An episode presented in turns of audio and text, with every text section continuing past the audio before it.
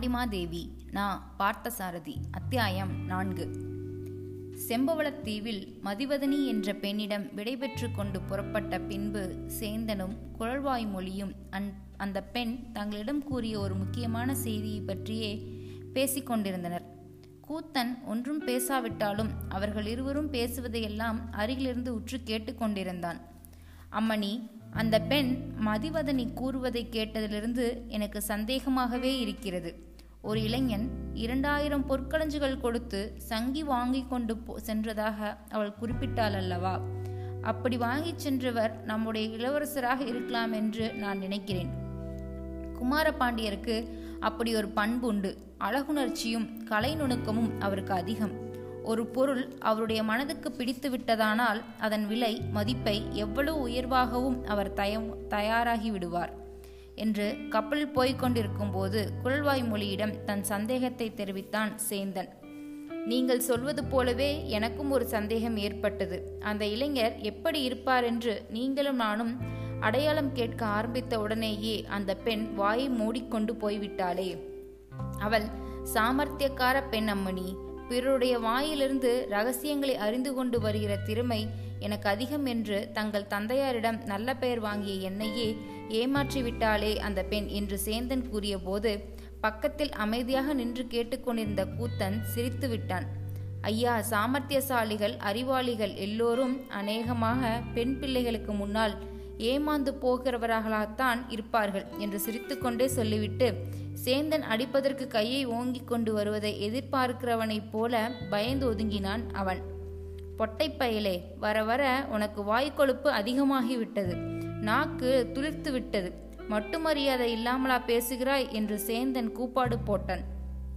கூத்தா நாங்கள் முக்கியமான செய்தி ஒன்றை பற்றி இப்போது பேசிக் கொண்டிருக்கிறோம். சமயம் தெரியாமல் நீ ஏதாவது குறுக்கிட்டு பேசி நேரத்தை வீணாக்காது என்று குழல்வாய் மொழி கூத்தனை கடிந்து கொண்டாள். கூத்தன் அடங்கி நின்றான். அவளுடைய பேச்சு மேலே தொடர்ந்தது. சேந்தன் மிக மிக அந்தரங்கமானவற்றையெல்லாம் மகாமண்டலேஸ்வரிடம் புதல்வியின் விவரிக்கலானான். அம்மணி விரைகமாகவும் திட்டமிட்டு கொண்டு செய்ய வேண்டிய செயல்கள் இனிமேல்தான் நம்மை நெருங்குகின்றன.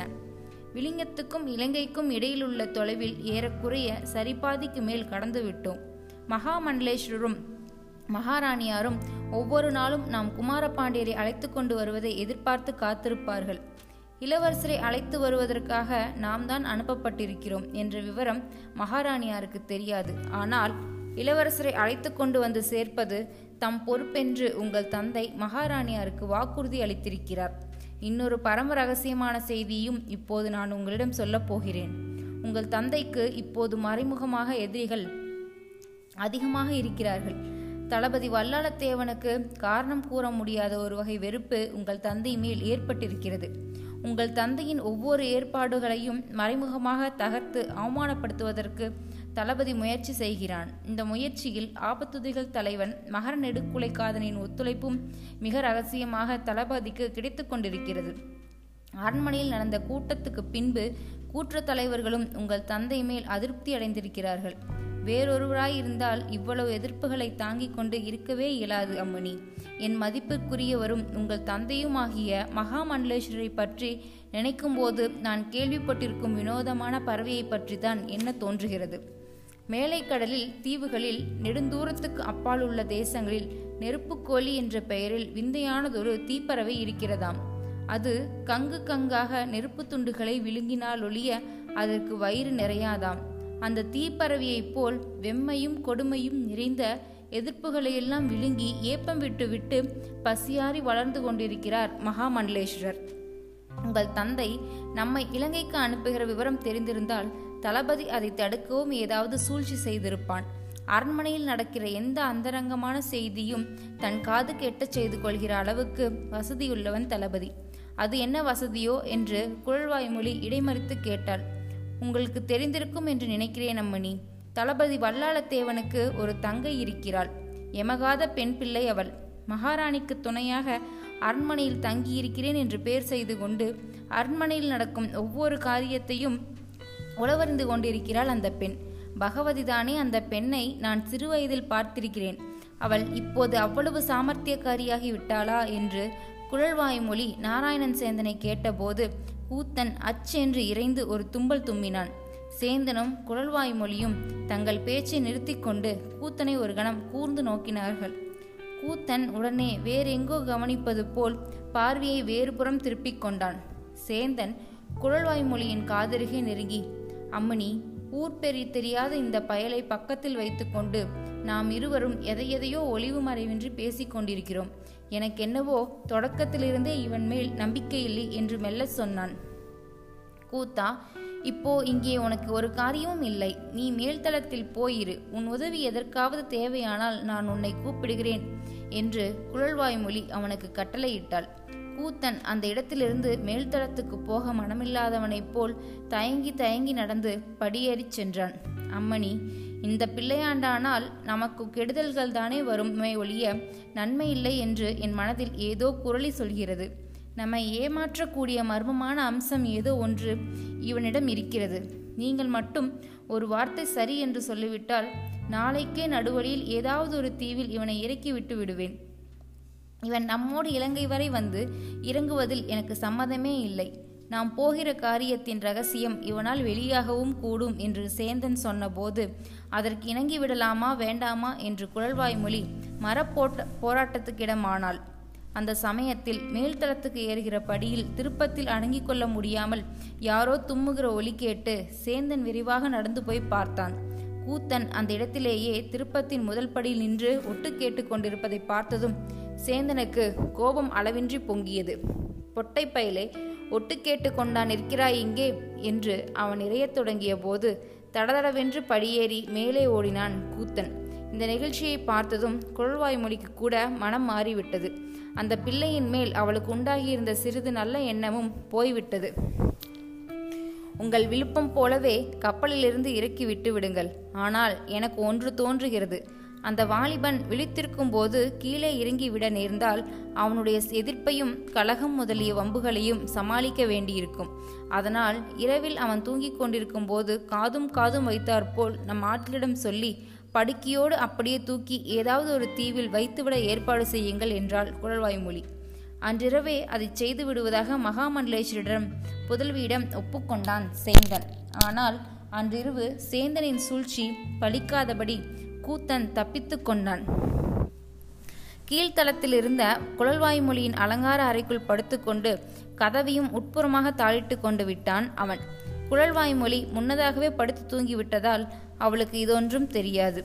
அரை கதவை இடித்து கூத்தனை வெளியேற்ற முயன்றால் குழல்வாய் மொழியின் தூக்கம் கெட்டுவிடுமோ என்பதற்காக சேந்தன் அன்றிரவு அந்த முயற்சியை கைவிட்டு விட்டான்.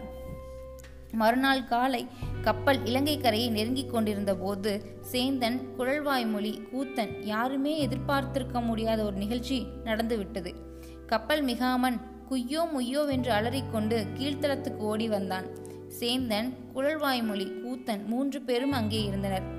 ஐயோ கப்பலை தடுத்து நிறுத்திவிட்டார்கள் இந்த அநியாயத்தை வந்து பாருங்கள் என்று மிகாமன் முறையிட்டான். பேச்சு சுவாரியசத்தில் ஈடுபட்டு போயிருந்த அந்த மூவரும் அப்போதுதான் கப்பல் நின்று போயிருப்பதை கவனித்து உணர்ந்தார்கள்.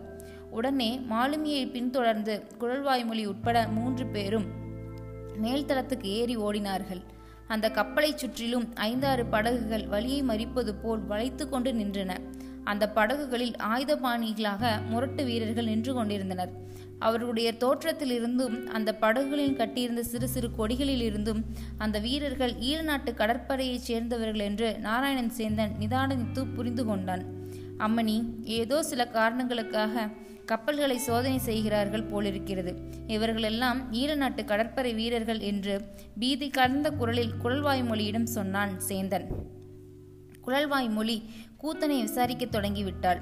கூத்தா ஈழநாட்டு நடைமுறைகளும் கடற்பயணமும் எனக்கு நன்றாக தெரியும் என்று அப்போது பெருமையடித்து கொண்டாயே இதெல்லாம் என்ன? நம்முடைய கப்பலை எதற்காக இந்த வீரர்கள் இப்படி தடுத்து நிறுத்துகிறார்கள்?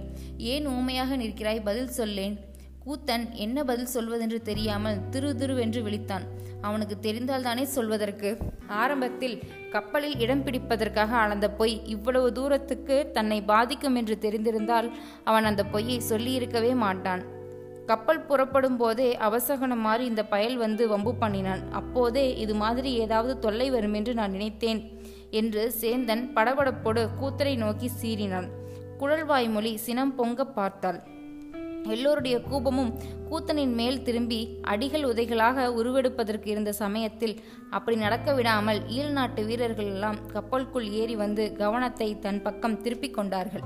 இந்த கப்பல் எங்கே இருந்து வருகிறது? சேந்தனை பார்த்து அதிகாரமிடுக்குடன் இப்படி கேட்டார்கள். கப்பலுக்குள் ஏறி வந்த கடற்படை வீரர்கள் கேள்விக்கு பதில் சொல்லலாமா வேண்டாமா என்ற பாவனையில் சேந்தன் குழல்வாய்மொழியின் முகத்தை பார்த்தான். குழல்வாய்மொழி கூத்தனின் முகத்தை பார்த்தாள். கூத்தன் கடலை பார்த்தான். இந்த மௌனம் கேள்வி கேட்டவர்களுக்கு எரிச்சலை மூட்டியது. இந்த ஐயா முன்குடுமிக்காரரே உம்மைத்தான் கேட்கிறோம் பதில் சொல்லும் என்று கடுமையான குரலில் மீண்டும் கேட்டார்கள் அவர்கள். சேந்தன் பதில் சொன்னான் கப்பல் விளிங்கத்திலிருந்து வருகிறது. என்ன காரியமாக வருகிறதோ சொந்த காரியமாக. எங்களிடம் எதையும் மறைக்காமல் சொல்லிவிட வேண்டும். இல்லாவிட்டால் வருத்தப்பட நேரிடும். மறைப்பதற்கு எங்களிடம் ஒன்றுமில்லை. அப்படியானால் நீங்கள் எல்லோரும் யார் என்ன காரியமாக ஈழ நாட்டுக்கு புறப்பட்டீர்கள் என்பதையெல்லாம் உடனே கூறுங்கள். இந்த கேள்விக்கு பதில் சொல்லாமல் மறுபடியும் குழல்வாய் மொழியின் முகத்தை பார்த்தான் சேந்தன். குழல்வாய் மொழி அந்த வீரர்களை நோக்கி துணிவோடு கேட்டாள். நீங்கள் எங்களுடைய கப்பலை தடுத்து நிறுத்தி கொண்டு எங்களை இவ்வாறு மிரட்டுவது அநாகரிகமாக அல்லவா இருக்கிறது? நாங்கள் யாராயிருந்தால் என்ன? நாங்கள் என்ன காரியமாக ஈழ நாட்டுக்கு வந்திருக்கிறோம் என்பதை உங்களிடம் சொல்ல வேண்டிய அவசியமில்லை அவள் சினத்தோடு படபடப்பாக எதிர்வாதம் புரிந்ததை கேட்டதும் வீரர்கள் இன்னும் ஆத்திரமடைந்தனர். எங்கள் மேல் ஆத்திரப்பட்டு பயனில்லை அம்மா.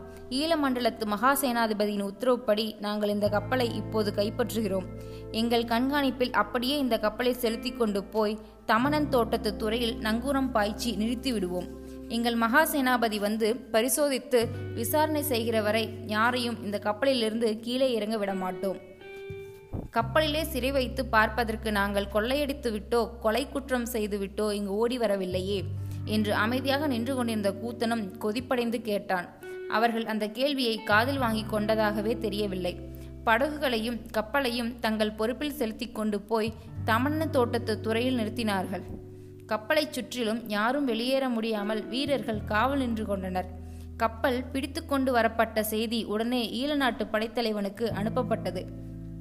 குழல்வாய் மொழியும் சேந்தனும் மேல்தளத்தில் நின்று பூத்தனை திட்டிக் கொண்டிருந்தார்கள்.